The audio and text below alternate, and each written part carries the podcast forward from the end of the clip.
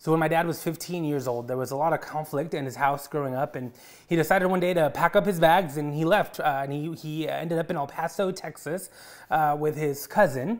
And uh, soon after that, he started attending a United Methodist high school called Lydia Patterson Institute. And while the school ended up being one of the best things that could have ever happened to him, it was still tough his cousin um, didn't have a lot of money, and so they had to work really hard, both he and his cousin, to uh, make ends meet and uh, really get uh, have the things that they needed. And you have to remember, my dad was 15, 16 years old at the time, and that was kind of tough for him. And and I think the teachers and staff at the school took notice of this because they started helping him out in any way they could. In particular, Reverend Harry Call, who was the principal at the time, started helping him. And one of the ways that he helped uh, was that he made sure that my dad had something to eat every single night.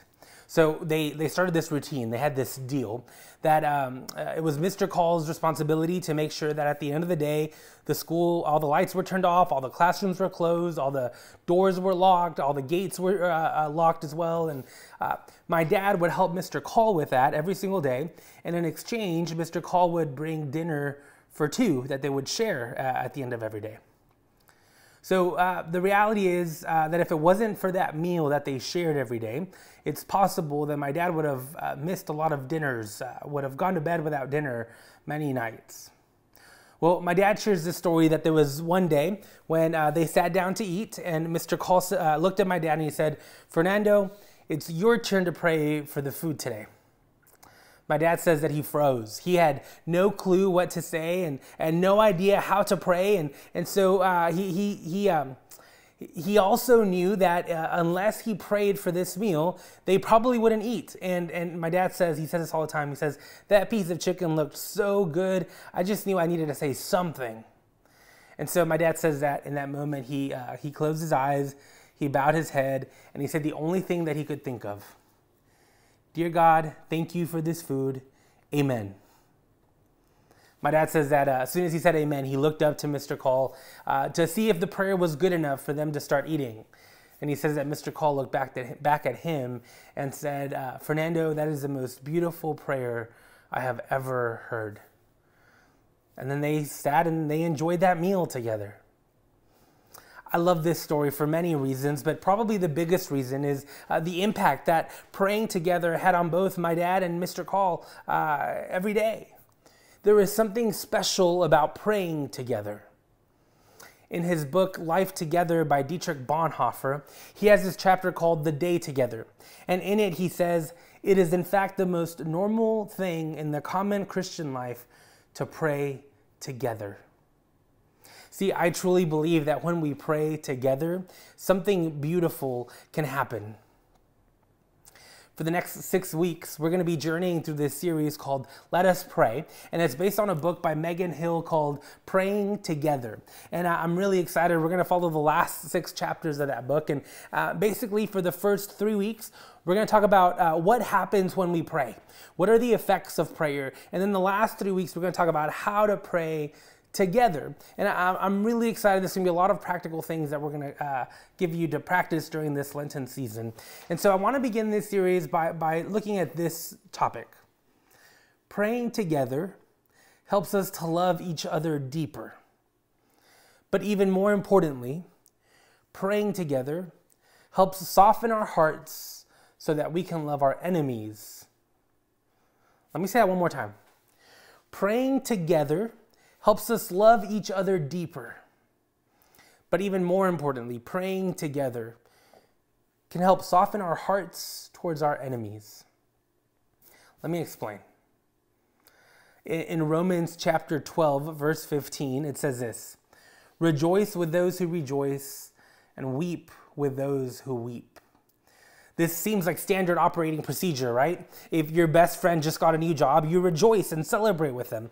But if your uh, best friend just got divorced, you weep with them and you grieve with them and you help them through that tough time. We do stuff like this all the time, right? In particular, we do stuff like this when we pray. Think about the times you have prayed with other people. Maybe it was in a small group. Maybe it was when you reached out to friends asking for prayer. Uh, just, just think about the times you have prayed together. You probably asked each other uh, for prayer requests, uh, and, and in those prayer requests, you heard each other's struggles. You heard each other's celebrations. And then by praying together, you rejoiced with them and you grieved and you wept with them. Uh, praying together helps us uh, celebrate and, and, and uh, rejoice and weep with, uh, with those around us.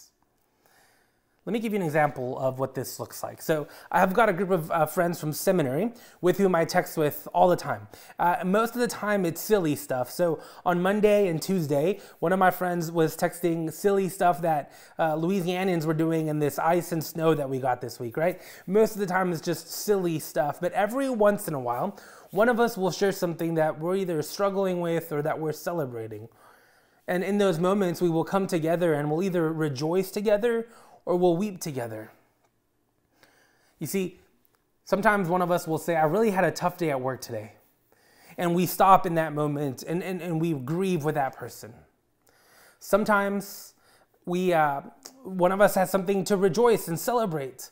And all of a sudden, uh, we have, um, we, we stop in the moment and we celebrate with that person. You see, when we pray together, we weep with each other and we rejoice with one another. You see, through our praying together, we not only lift each other up in prayer, which that's beautiful in and of itself, but uh, when we, we pray together, we let each other know that we care about each other. Your struggles become my struggles. When we pray together, we learn to care for each other more and more. There is something beautiful about praying together because in praying together, we care for one another. But I want you to hear what this scripture in Matthew has to say. Love your enemies and pray for those who persecute you.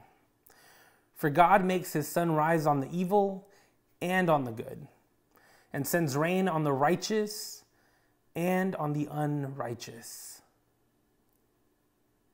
Now, this one's a little bit harder. I'm okay with uh, praying together uh, for each other's celebrations and the struggles of my friends, right? And those people close to me. But my enemies, those who persecute me, why would I pray for them? What good can possibly come out of that? I mean, think about it. Why would God ask us to pray for our enemies and those who persecute us? Let me tell you why. I have an idea. Because even our enemies are people too. Even our enemies have struggles. Even our enemies have bad days. Even our enemies make mistakes. Scripture tells us that the sun rises on both the evil and the good, and that rain falls down on both the righteous and the unrighteous. You see, life happens for all people. And we are when we are willing to pray for not just the people we like, but when we're willing to pray for our enemies, for those who persecute us, we begin to see them as people and object, not just objects or things that caused our pain. You see, when we pray for our enemies, we can begin to see that despite how much they hurt us, they are prone to hurt. Uh, they are prone to hurting too. As much pain as they put us through, they also deal with pain. As much disappointment as they have put us through, they also experience disappointment as well. Now, look, I'll be the first to admit that praying for our enemies can be tough. Let, let me share a, a, story with you. So uh, when uh, when I was in school, there was a group of guys that I just didn't really like, and they didn't really like me. To be honest, uh, we viewed each other as enemies. And while we had no real reason to not like each other, we just didn't. Have you ever met somebody like that you just don't like? Well, because of that, we caused a lot of pain in each other's lives simply because we saw each other as enemies. Well, a couple months ago, the, the, my uh, friends from seminary that we text all the time, uh, they sent a text that really forced me to wrestle with praying for my enemies. So one of the guys in that group that I saw as my enemies, they had uploaded a video letting his congregation know that he was stepping down from ministry, at least for a season.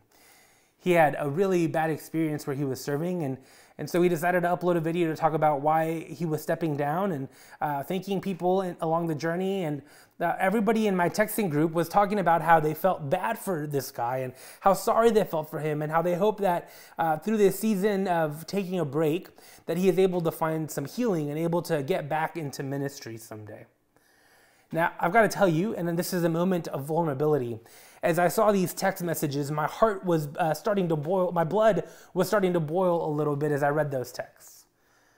I, there was a part of me, and I'm being completely honest with you, there was a part of me that didn't feel sorry for this guy. After all, he had uh, caused a lot of pain in my life, and he had caused a lot of sorrow and disappointment in my life.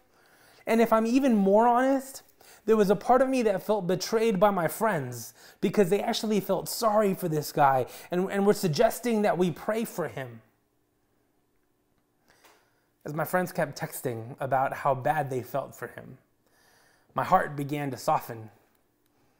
And I decided to go listen to this video. I've got to tell you, my heart broke for him as I watched the video and as he shared his experience and his story. It was clear to see that he was experiencing real pain. It, it was clear to see that he was really struggling with what he was going through. And in fact, a lot of the stuff he said and a lot of the pain he shared, I could relate to it. And in that moment, as I uh, heard his story and I heard his pain and I could relate to it, I decided I needed to swallow my pride and I needed to pray for him.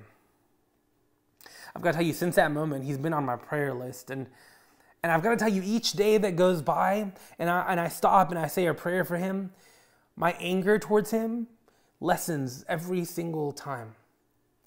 You see, as I'm willing to pray for him, I, I'm learning why it is that Jesus asks us to pray for our enemies and those who persecute us.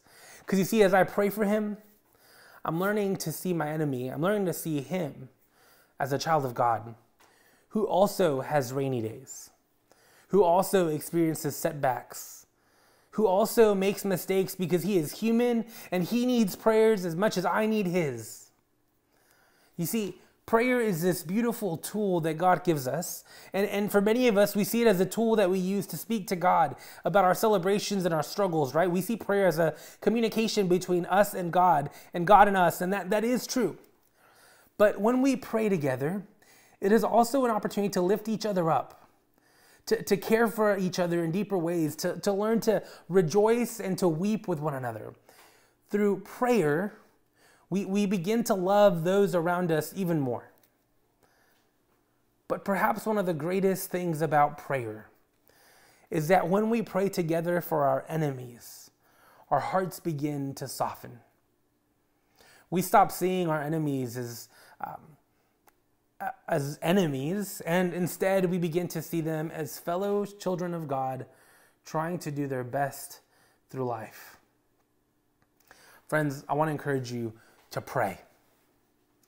Pray together. And as you pray, notice, uh, notice God moving around and uh, all around your prayers. Notice God bringing you together with your loved ones as you pray with your small groups and with your family and with your friends, notice how those prayers can bring you together as you weep and rejoice together. But more importantly, when you pray, notice how God can soften your heart towards your enemies. Friends, I know that it can be hard to pray for your enemies. I can tell you from experience. But I also know that I don't want to live my life having hatred towards anybody, having anger or remorse towards anybody. And the best way to deal with that and to uh, wrestle through that and move through that is to pray for the very people who have hurt me. Friends, let us pray together for our enemies, knowing and trusting that in doing so, God can soften our hearts and we, be, we can begin to see our enemies as children of God. Let us pray. Gracious and loving God, I give you thanks. God, I give you thanks for the people in our lives who, who speak into our lives, who help us in, in times of sorrow and grieving and weeping.